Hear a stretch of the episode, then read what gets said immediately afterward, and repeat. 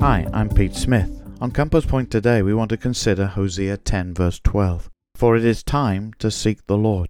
It was a very hot day in San Antonio when a 10 month old baby girl was accidentally locked inside a parked car by her aunt. Frantically, the mother and aunt ran around the car in hysteria, while a neighbor attempted to unlock the car with a clothes hanger. Soon the infant was turning purple. It had become a life or death situation when Fred, a record driver, arrived on the scene. He grabbed a hammer and smashed the back window of the car to set her free.